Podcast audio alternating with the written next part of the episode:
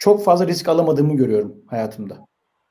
Hmm. Kendi zamanımla ya da kısıtlı kaynaklarımla vesaire. Dolayısıyla e, büyük ihtimalle e, o yaşlarımdaki Elbuz'la hani karşılaşsam kendimle daha cesur olmasını önerirdim. Ve içgüdülerini dinlemesini önerirdim daha çok. İnsanlardan çok kendi içgüdülerini. Çünkü e, verdiğim kararlara baktığım zaman hani çok farklı bir hayatım da olabilirdi. Yani pişman değilim, çok mutluyum. Her şey süper. Allah'ımıza çok şükür bir sıkıntı yok.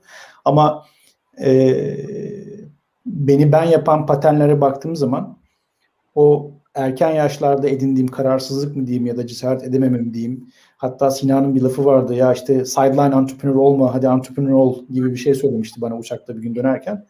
E, dönüp baktığımda daha cesur olmayı ve başkalarını daha az dinleyip daha çok içgüdülerimi dinlemeyi önerirdim kendime.